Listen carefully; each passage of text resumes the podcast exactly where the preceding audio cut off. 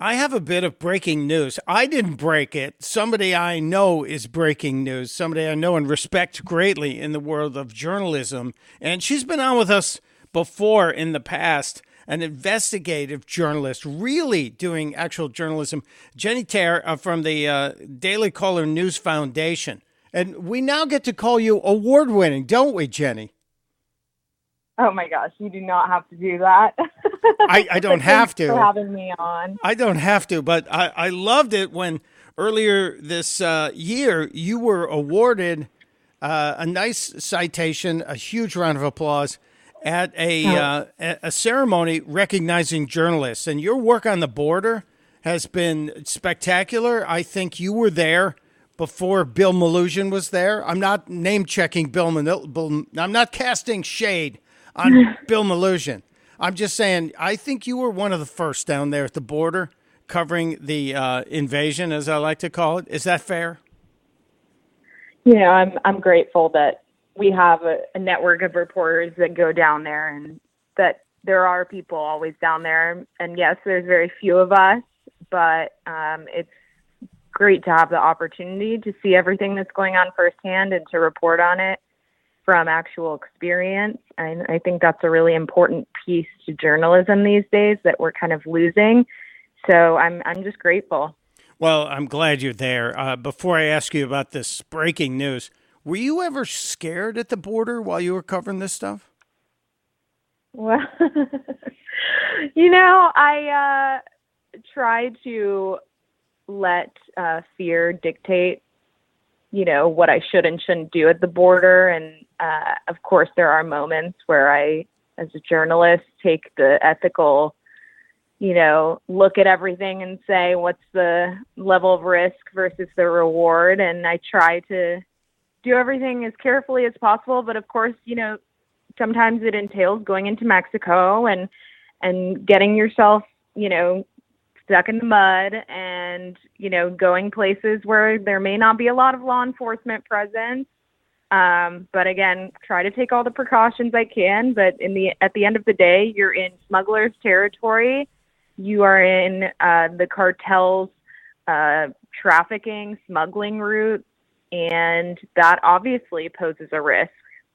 Yeah yeah. Well i'm i'm glad you haven't been uh uh, taken hostage or anything. But if stuck in the mud is the worst thing that happened, then yeah, th- that's good. That you're being smart. Anyway, we were talking to Jenny about uh, something she posted Friday morning about a. I guess we call this an accidental email that that you got. And uh, it's from uh, somebody inside DHS that has revealed weird DNA testing people coming across the border. What do I need to know? Right.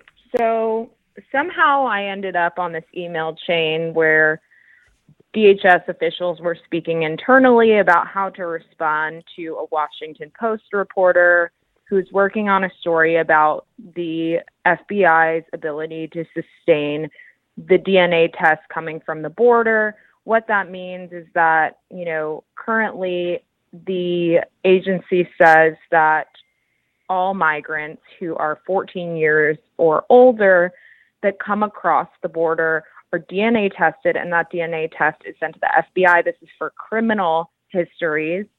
Uh, the problem here that's revealed in these emails is that it takes about 15 months now. There's a backlog of 15 months to get the results of the test to fully process them, right?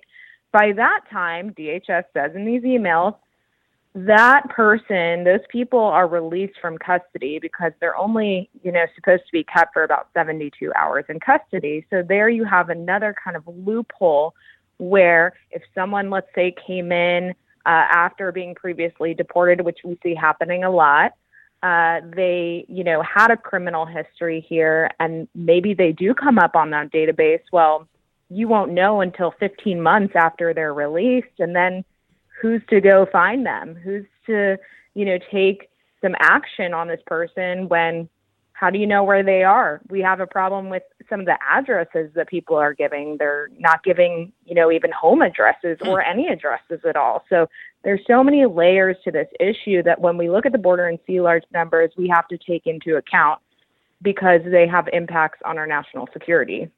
So, is it just the people 14 and older who are suspected or we know have a criminal history, or is it everybody 14 and older getting this DNA swab uh, and sent to some FBI lab somewhere?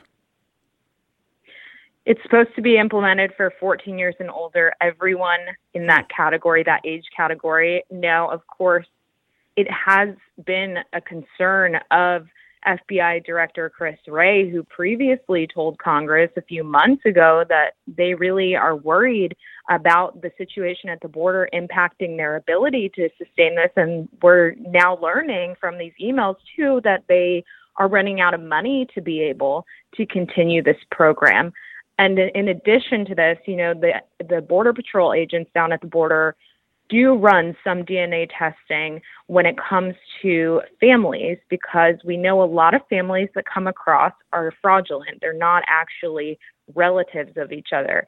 Now, the problem is it's not really an across the board uh, implemented program either. Um, when it comes to the families that are tested, and this is through a rapid test program, so they do get results quickly down at the border, but it's only if and when it's suspected to be a, a case of trafficking or some kind of uh, case of fraudulence. So you have all of these different areas where not only can we look at the chaos happening at the border, but then what's happening when they're in the custody of Border Patrol, and then what information is Border Patrol getting before they have to eventually release them into the country, which happens very quickly more people that come across, the faster these agents are being told by their superiors in Washington to process people.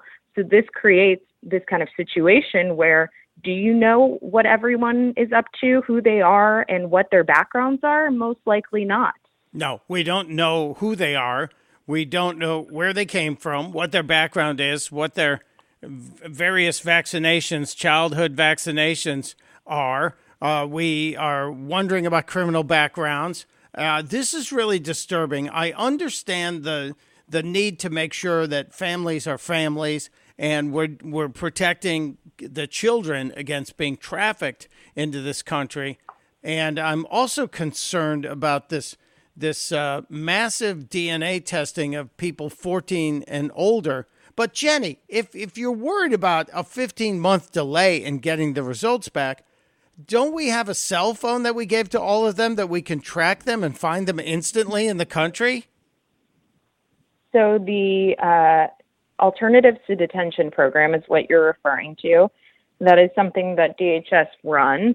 They give out cell phones or they have the migrants download a phone app or they give them an ankle monitor or some kind of tracking device. And the problem with most of these cases, most uh, individuals who are enrolled in this program are given either the phone or the, the phone app known as SmartLink. That is only uh, going to work if the migrant complies on their own, which they would be released into the country with that, and they'd have certain check in times and days. Well, the location of that person is only known if and when they're doing the check in. Anything outside of that, ICE, DHS, doesn't have the location. And so that creates all of these issues. And so, you know, you may have this opportunity to track people, but are you really able to? And in a lot of cases, no. And and sometimes, you know, the phone ends up, you know, in a taxi cab and and they cross the northern border. I've seen that before where hmm. they cross the southern border, they make their way up to the northern border by taxi, which I've, you know, reported on and and they'll leave the phones in those taxis. So there's all kinds of uh, opportunities to abscond, to flee, to not show in court, to not adhere to these uh, restrictions while you're in the country and while you're released and have a lot of freedom. It's amazing. It's amazing that we couldn't put a program out that that would be permanently monitoring locations. Instead, we give them the option to say, only while I'm using the app can you know where I am. That's the equivalent of, of what many of us have in many programs on our own phones. Uh, this is so frustrating. Well, Jenny, since you got this accidental email, on Friday. Has there been any update? Have Have you pressed uh, either DHS or has has the Washington Post, who I think triggered this email chain, have they gotten a response? So, according to the emails, it appears that these were draft responses. So, from what I can understand, the reporter was planning on publishing something earlier in next week. Um, so it's unclear if that reporter ever got a response. I didn't see one in the email chain, uh, but there was a lot that they were very careful about disclosing, and uh, you know, should they share uh, some issues that had been reported by uh, a watchdog, a government watchdog on these programs? Should they disclose certain things? Um, you know, sorry to that reporter, but I think this is DHS's fault that this got out. So, you know, we'll see if the Washington Post ever runs with anything. But uh, yeah, surely is something that uh, I'm not sure how I got it. Maybe it was, I don't know if it was accidental or on purpose, but um, usually if you're a government agency, you know, if you're going to send something to someone outside of the of the agency, it usually notifies you. So not really sure what happened there, but um, I'm going to report on on things that need uh, light brought to them. So that's what I saw in this case. And that's what you do so well. Uh, report on issues, topics that need light shined upon them. Jenny Taer is with Daily Caller News Foundation, does incredible work. I encourage you to follow Jenny on uh, at least on, on Twitter X because it's uh, a, a, constant source of great information.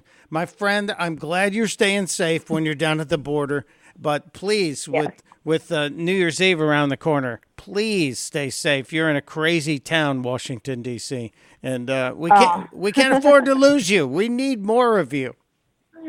I know, I know. I'm here. I'm here to stay. I got some more miles to run here, and I I have uh, more work to be done. There's more to uncover. So I'll stick around for you. Excellent. Excellent. Again, thank you and Happy New Year.